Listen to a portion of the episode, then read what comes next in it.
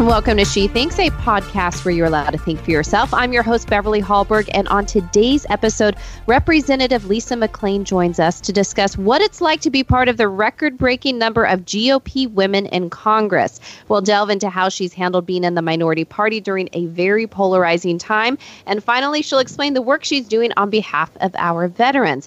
But before we bring her on, a little bit more about the Congresswoman. Representative Lisa McClain is serving her first term representative. representative representing Michigan's 10th congressional district. She is a member of the House Armed Services Committee and also serves on the House Education and Labor Committee, where she works to advocate for schools to reopen for in person learning full time. Prior to Congress, Representative McClain spent more than 30 years in the business world. She knows how to run a business and supports policies that allow businesses to grow and people to prosper. Congresswoman, it is a pleasure to have you on She Thinks today. Well, thank you, Beverly. The pleasure is mine. I appreciate being here. And I want to start with the last thing that I just mentioned in your bio, and that is you used to run a business. I'm just curious, what has it been like to go from the private sector to working on Capitol Hill? Uh, it's been a little challenging, to be honest with you, but um, it is better than I would have expected. And I think part of what what is the positive of that is I've never been in the political arena before. So I don't know what I don't know. And everyone asks me, oh my gosh, how are you doing? How are you doing? And I tell everyone I'm doing great. And I think the reason I am doing great is because I don't have anything to compare it to, because this is my first term in Congress. And I'm just humbled and honored to be here, to be quite frank with you. And since it's your first term in Congress, I'm curious has what has been the most surprising thing about working on Capitol Hill? It doesn't even have to be necessarily politics related, but anything you didn't expect that has really uh, been surprising, whether pleasant, a pleasant surprise, or something that's been challenging. Um, I prefer to look at the positive. So, what I think is biggest, uh, biggest pleasant surprise is I thought when we when we got here there would be this hatred and anger. And um, there's really not. Is if you re- and, and I say this respectfully, if you really if you remove the TV cameras and you remove the microphones and the media, uh, everyone on both sides of the aisle has been pretty warm and welcoming. And I would say, you know, you have your extremes on both ends, but I would say this I believe we're more together than we are apart. We just have to figure out how to move the ball forward without the headlines. So I would say that's the biggest uh, positive that I've seen. That is actually that really, yeah, that's really encouraging to hear. I'm glad that there has been uh, some unity between your colleagues that may be on the other aisle, and and so this leads to what I think is an something important that I'm curious about. You're being in the minority party. Have you been able to find places of agreement with people on the other side? Have you been able to figure out during this very polarizing time, at least on TV, what we see on TV, it looks like things are polarizing. Have you, even within the minority party, been able to find common ground and to find places to really have good progress in this country? I think the best place that that will happen for me, and I'm talking for me personally, is on the Armed Services Committee. So the two committees that I am on are Education and Labor, which is extremely partisan. It's extremely polarizing. Um, but the positive to that is if you take a look at the, the House Armed Services Committee, that is, I think, way and much more a bipartisan committee. Um, and I'm very encouraged by the work that I think we're going to be able to get done this year, especially with the NDAA. Um, but in that committee, I think if you look at it, we're, we're both sides are very concerned about the safety and security of this nation. And we really work together to make sure that we keep, keep our country safe. Where we may disagree is how we spend the money, but we all agree that we should not deplete or um, defund any sort of armed services. There should not be any decreases there. We really need to focus on keeping up with inflation so we can protect and defend this great nation. And I know a lot of your focus and heart is on our veterans and working on behalf of them. What specific things are you trying to push forward to support our veterans? And where does this desire to help our veterans come from? Of course, you're a great American, but do you have military service in your background? I don't have any military service in my background, but there's a lot of members of my districts and veterans that are in my district. Um, as well as in general. And to me, I still think we live in the greatest country in the world, and that's the United States of America. And the Constitution and our freedoms and our traditional American values need to be um, upheld. And the veterans are the people who have and continue to lay their life on the line and give the, up the ultimate, ultimate sacrifice for this country. And we need to take care of those people. And quite frankly, from what I've seen and what I've observed out in the district, we're not. We can do a lot better. Um, it's it's sad, and there's a lot of issues with the veterans, which I think needs to get put to the forefront of our minds. Um, I, I, especially saw that I did a, a few town halls this week. I, I, did actually six of them, and in every single town hall, veteran issues came, veteran veterans issues came up. So there's issues out there, and that's one of the things um, on a bipartisan basis that I really think we can fix.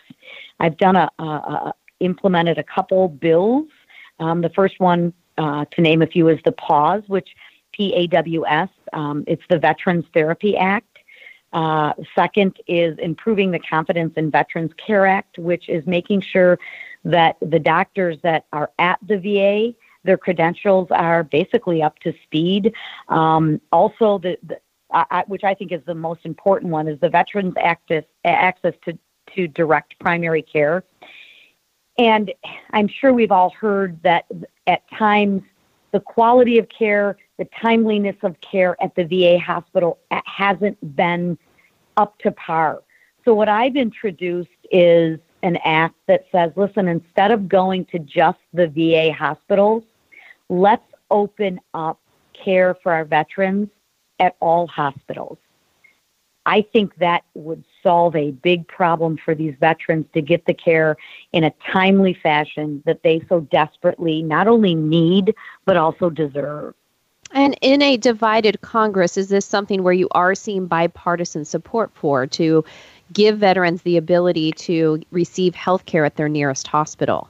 Um, again, behind the scenes, I don't think there's anyone that would argue that our veterans need to come first. At least I haven't encountered that.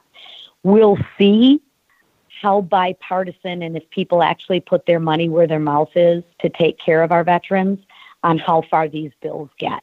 I'm very hopeful that we can come together as a country and support the men and women who who supported us.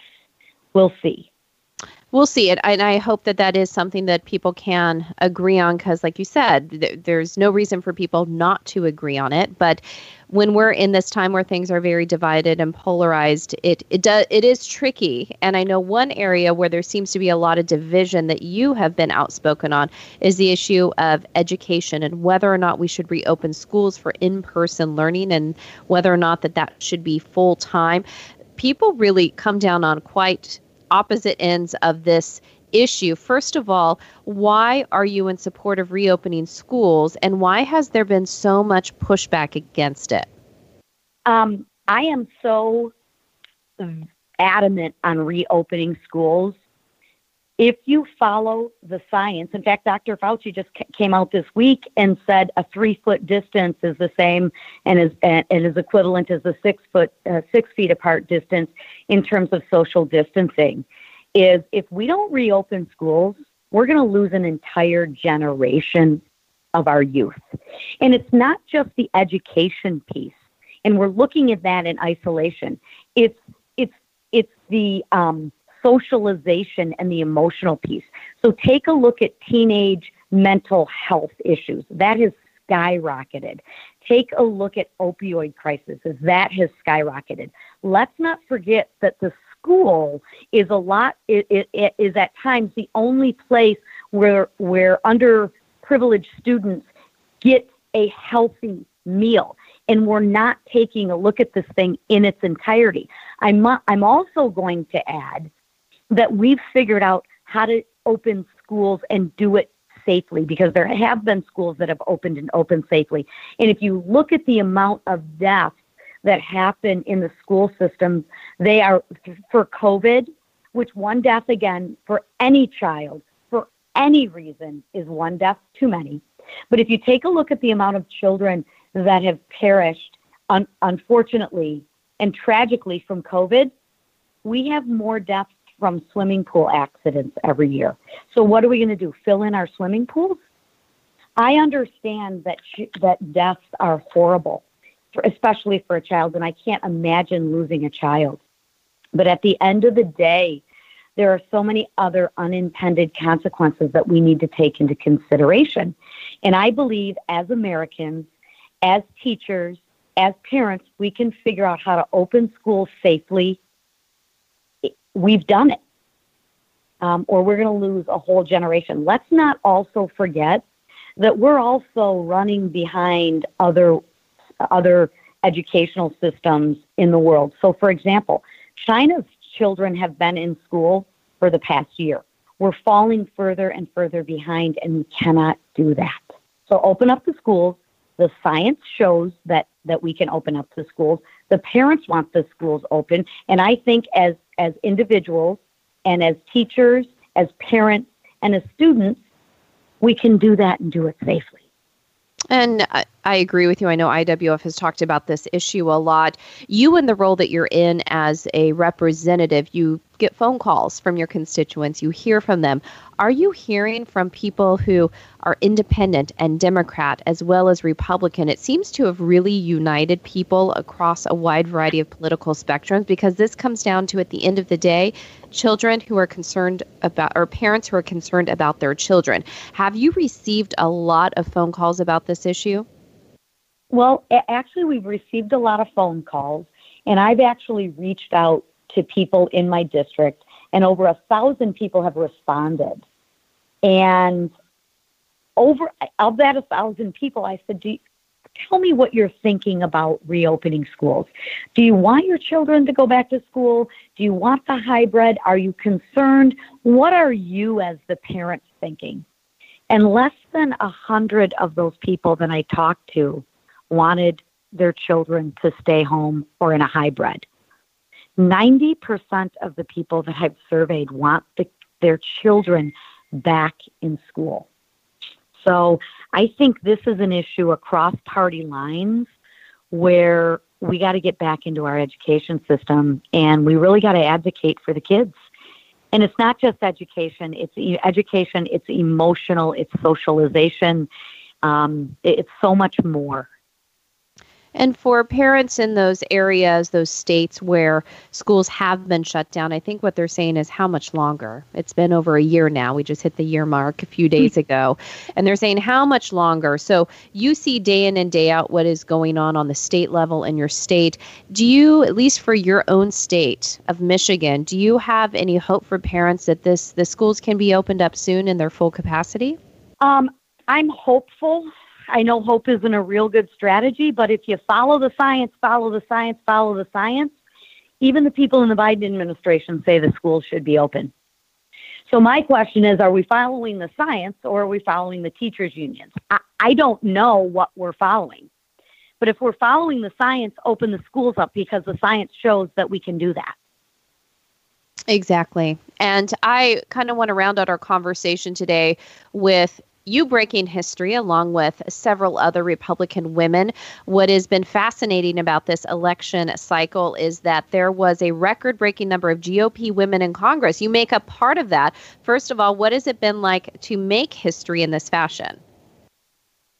It has been extremely humbling, and I'm I'm very very privileged.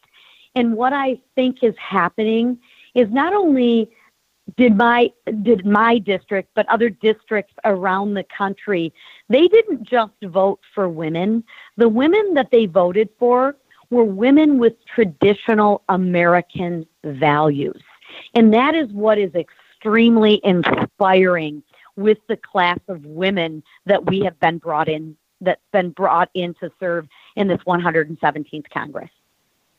And I know the common narrative out there, I hear this quite often, is people are surprised to find out that I'm a female and I'm not liberal, that I actually have more conservative ideology and perspective on issues.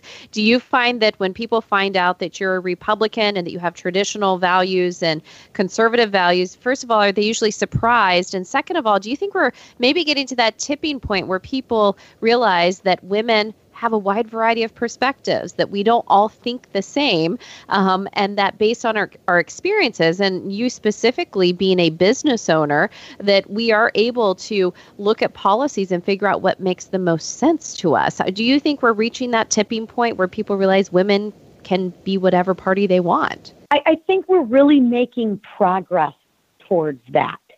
Um, I, I, think as women get more engaged in business and community, uh, you're seeing more and more women getting involved into the political arena, which I think is wonderful because we bring a different perspective and at times we see things through a different lens. And that is the beauty of America is we all have different opinions and we're free to express those opinions. So I think as as women and especially as as women the more I see with traditional American values, they are speaking up more conservatively and I think that is a bit eye-opening to uh, the the political parties, but also in our districts. And do you feel that being a Republican Congresswoman, that you face tougher questions than some of your Democrat female counterparts? Do you feel that it's harder to be a Republican Congresswoman um, because of the party you're affiliated with? I think the media in general has biases. Um, whether I don't necessarily know if their bias is towards women or if it's more towards conservatism. Um, I can speak for myself. I'm very outspoken spoken on the capitalistic uh, economy that we should keep, and I will defend that till the nth degree. That doesn't sell real well in the media. So I think it's less about being a woman and more about my conservative values that are under attack. And final question for you. You talked about what Americans are concerned about. I think education is a big area that they are concerned about. But the other is just about America in general and feeling that whether it's through cancel culture, including tearing down statues, whether that's getting rid of books, um, works of, of history and literature, people are concerned about the direction of this country. What do you see from your vantage point in Washington, D.C.? And what encouragement could you give to people or even advice you could give to people on how they can push back against that and work to defend this country? Number one, people should be concerned because if you speak your mind and it doesn't align with how people feel, they attack you and they attack you personally and they bully you and they shame you. And you know what? That's not right. Let's stop the personalization in this country and let's talk about the issues. And I've said this all along. Let's talk logically and let's debate the issue. Because if you have to attack me personally and you have to label me personally, then I must be winning on the issues because obviously you don't have enough um, ammunition to debate me on the issue. You have to attack me personally. And that's always a surprise to me. But the number one thing I can tell everyone is let me share something with, with you. We have free speech, and that goes both ways. That is our right and responsibility. And anyone who tries to suppress your free speech you should be very, very concerned about. And that should only make you talk louder and your voice be heard more. And the number one thing we can do is get involved. And I say get involved locally at any level, whether it's that, that being a precinct delegate, going to county meetings, getting involved in your school boards, running for local offices. We, we need to let our voice and our conservative, traditional American values that support the Constitution, that embrace capitalism, we need to let those voices be heard, and we need to let those voices be heard loud and not apologize for how we think and not apologize for the Constitution, which has made this country the greatest country in the world. Well, we so thank you for you using your voice and making sure that your voice is heard and defending principles that do matter. Representative Lisa McClain, serving Michigan's 10th Congressional District. We so appreciate you joining She Thinks today. I really appreciate you having me. Have a wonderful day. Get involved and let your voice be heard. Don't back down. And thank you for joining us. Before you go, Independent Women's Forum does want you to know that we rely on the generosity of supporters like you.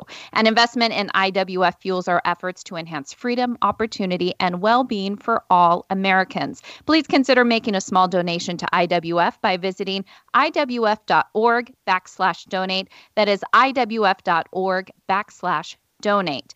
And last, if you enjoyed this episode of She Thinks, do leave us a rating or review on iTunes. It does help. Also, we'd love it if you shared this episode and let your friends know where they can find more She Thinks episodes. From all of us here at Independent Women's Forum, thanks for listening.